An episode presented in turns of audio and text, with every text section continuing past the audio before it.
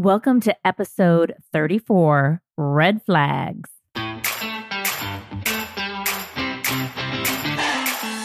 Welcome to the Stop Hating Dating and Find Your Person podcast. I'm certified life coach Stacy Perry. I went on 475 online dates to find my person so you don't have to. Each week, I'll teach you the skills and mindsets to confidently show up as yourself interact in a way that's authentic to you and gets you the relationship that you want. If you're ready to make dating and finding your person easier, more fun, and without all the unnecessary drama and BS, this podcast is for you. I see posts and reels on red flags all over Instagram. I'm sure you do too. And I agree with some of them and I don't agree with some of them because all a red flag is is someone's thought about someone or a certain behavior, someone's opinion about relationships. Red flags, by definition, are warning signs, but we don't all worry about and want to be warned about the same things. Our brains are always like looking for ways to protect us and keep us out of harm's way and keep us alive. But still, red flags are just thoughts about something that may or may not lead to a relationship that we don't want.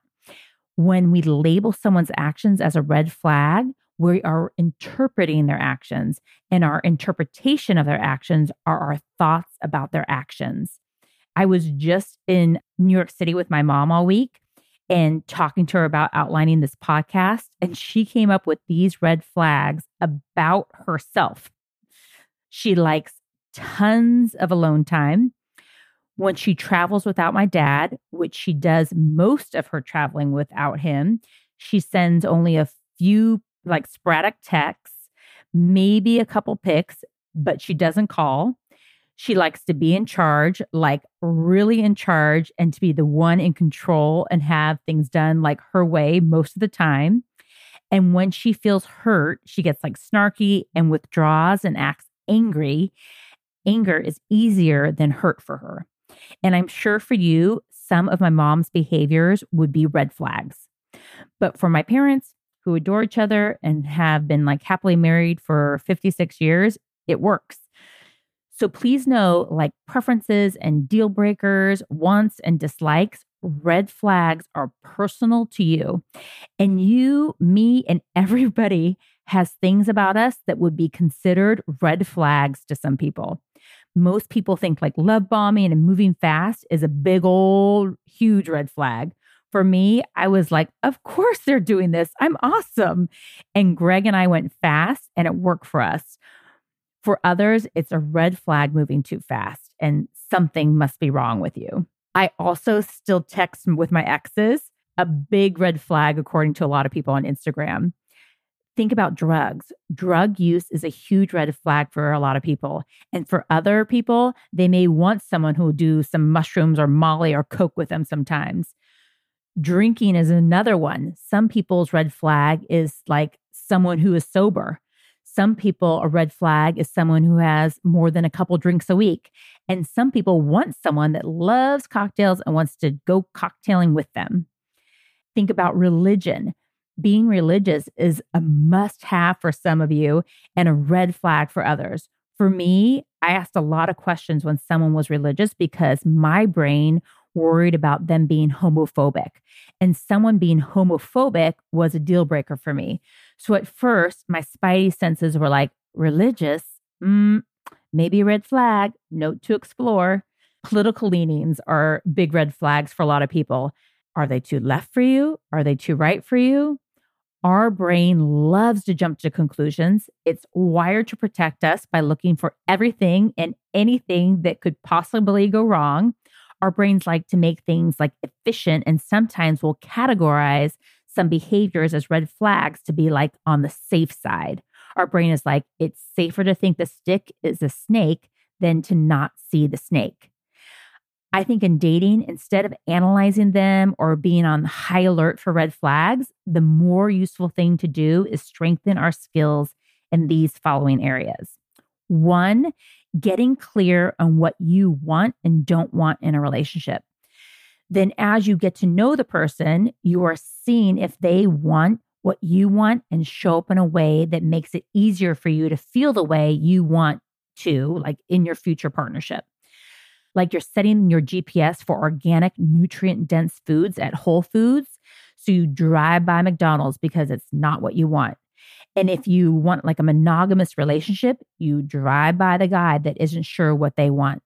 So instead of labeling like their behavior as bad or red flag, know what you want in a future partner and opt out when the person doesn't match your preferences and desires for what you want in life and in a relationship.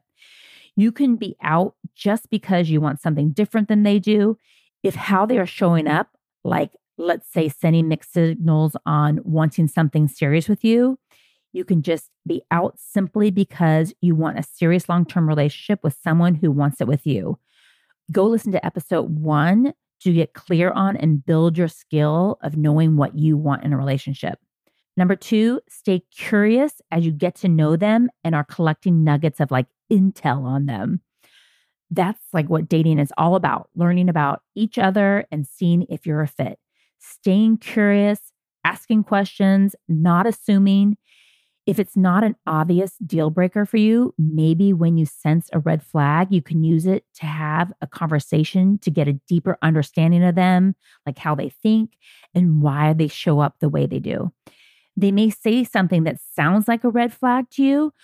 So ask for clarification. Share what your brain is making what they said mean and ask them what they meant. Ask them to like elaborate. Your brain wants to be efficient.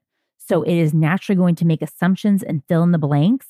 It takes courage to ask some follow up questions, strengthen that skill of the courage of curiosity. Number three, speaking up about your preferences and setting boundaries, letting them know what you want and what you're looking for, making requests, staying curious and observing how they respond to these requests and what you want. Does how they communicate and respond to your desires and wants and preferences feel good to you? Does it make it easy for you to feel like seen, heard, and understood? Let's say you like to take it slow and they are racing into a relationship with you at the speed of light. People are going to show up the way they show up. We don't have control over them, but we do have control over communicating the speed that feels comfortable for us people fall in like and in love at different speeds. So if someone wants to be committed before it feels good to you, you get to have that conversation with them. It could sound something like, Hey, I like you, but I prefer to spend some more time getting to know you before becoming exclusive. Or, Hey, I like to explore our connection over like the next two or three months before we make it exclusive. Would that work for you? What are your thoughts about it? Or if you want to explore the connection in the container of exclusivity, speak up about that. Or if you want to spend more time together than is happening, the conversation could sound like, I like you and I'm excited to get to know you. And seeing each other like one to two times a week for like the first couple months feels best for me. Then get curious and ask them their thoughts are about the pace that you're suggesting. You're going to get to know so much about them from the response your control in the situation is setting boundaries with them and speaking up about your wants and preferences around the speed in which you want to get to know them. You can choose a pace in regards to the number of times you see them in a week or the amount of texting you do on a daily or weekly basis. This is a great opportunity to speak up for yourself, dial down the people pleasing, and show up authentically. Your person may want to go fast and you want to go slower navigating that conversation and possibly like negotiating a compromise is a great way to know each other and see how you can handle like differences and see how they respond to your request. Experiencing firsthand how you can find compromises that feel good to both of you. Maybe the nugget of growth here is for you to like stand up for what you want these conversations may feel hard, I understand, and scary for you, but with the right person, they are such an opportunity to like deepen your connection.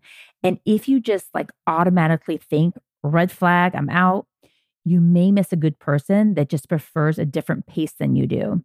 Go listen to episode 16 to build your boundary skills and episode 24 to dial down your people pleasing. Number five, not beating your past self up for missing red flags. Notice if you're using, like, quote, red flags to beat up your past self. Like, I think we often use them to beat up ourselves. Like, we should have seen the signs. How could we have been so blind and stupid? We're destined to miss the signs again. Or we shame our friends to their face or behind their backs. I mean, duh, all the signs were there. She should have seen them. You, me, and everyone else are like in this experiment called life. We are all learning and growing from our relationships and those situationship experiences. Be kind to yourself and that friend. We are all learning different lessons at different times, and our brains are evolved to judge. It's human of all of us to do this. And when we catch like our judgy brain, lovingly redirect your brain to something that moves it to something that's more productive, like how you want to feel and show up in your next relationship, how you want to show up for a friend who is in or like was in a hard relationship. We can all use these experiences where we like ignored like quote red flags to get clear on the behaviors and traits we definitely want to have in our next relationship and the ones that we want to avoid. The type of behaviors we definitely don't want to have in our next relationship versus like beating up our past self for something that's already happened that we can't go back in time and change. Learning to have your own back even when you missed like a quote red flag. For this skill, go listen to episode 14 Who's Got Your Back? And please note, verbal and physical abuse are not okay. I'm assuming you're safe. And I think that 80% of our focus should be on us, how we feel around them, how we feel when we're not around them. Are we being treated how we want to be treated? Are they aligned with the relationship and life we want to co create? when we're really paying attention to what we want to be treated lovingly, respectfully, kindly by someone who is ready, willing, and wanting to be in a relationship, we will be avoiding the red flags. I think the big message I'm trying to give is focus on what you want to bring in because, like the saying goes, where our attention goes, our energy flows. I will put links to all the episodes I mentioned in the show notes Mwah, I love you. Go get them and build those skills as you do. Thank you so much for listening. If you're ready to stop hating dating and find your person, let's chat. You can pop right on my calendar for a free coaching call to see if private one on one coaching feels like a fit for you. It's like our first date to see if we're a match. You can get access to my calendar on my website at stacyperrycoaching.com. There's also a link in my Instagram bio or use the link in the show notes. Just do it and get yourself booked for a free coaching consult call. And let's go find your person.